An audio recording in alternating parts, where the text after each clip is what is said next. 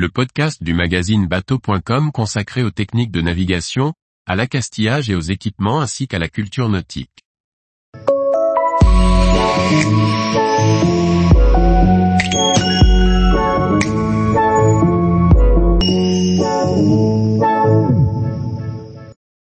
L'heure des salons nautiques et des découvertes pour les plaisanciers. Par Briag Merlet.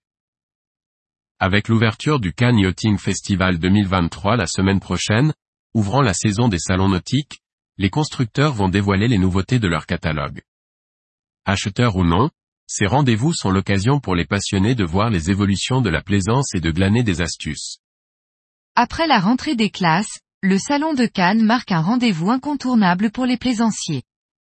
Face à la multitude des nouveautés présentées par les constructeurs, tant en voilier, monocoque ou multicoque, ou bateau à moteur, qu'ils soient de taille modeste, rigide ou semi-rigide ou qu'il s'agisse de grosses vedettes ou de powercar, il est parfois difficile de s'y retrouver.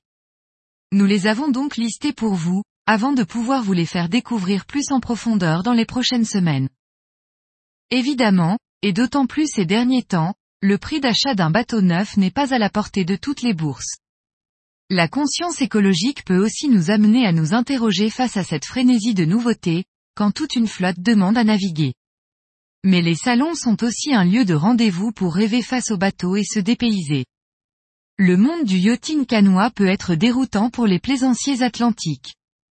Ils permettent de découvrir les tendances et nouvelles réalités technologiques, mais aussi de s'inspirer pour équiper et bricoler son propre bateau d'occasion, à la manière des nouveaux bateaux.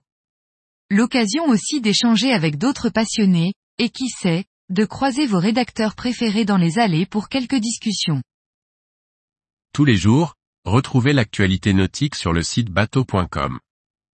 Et n'oubliez pas de laisser 5 étoiles sur votre logiciel de podcast.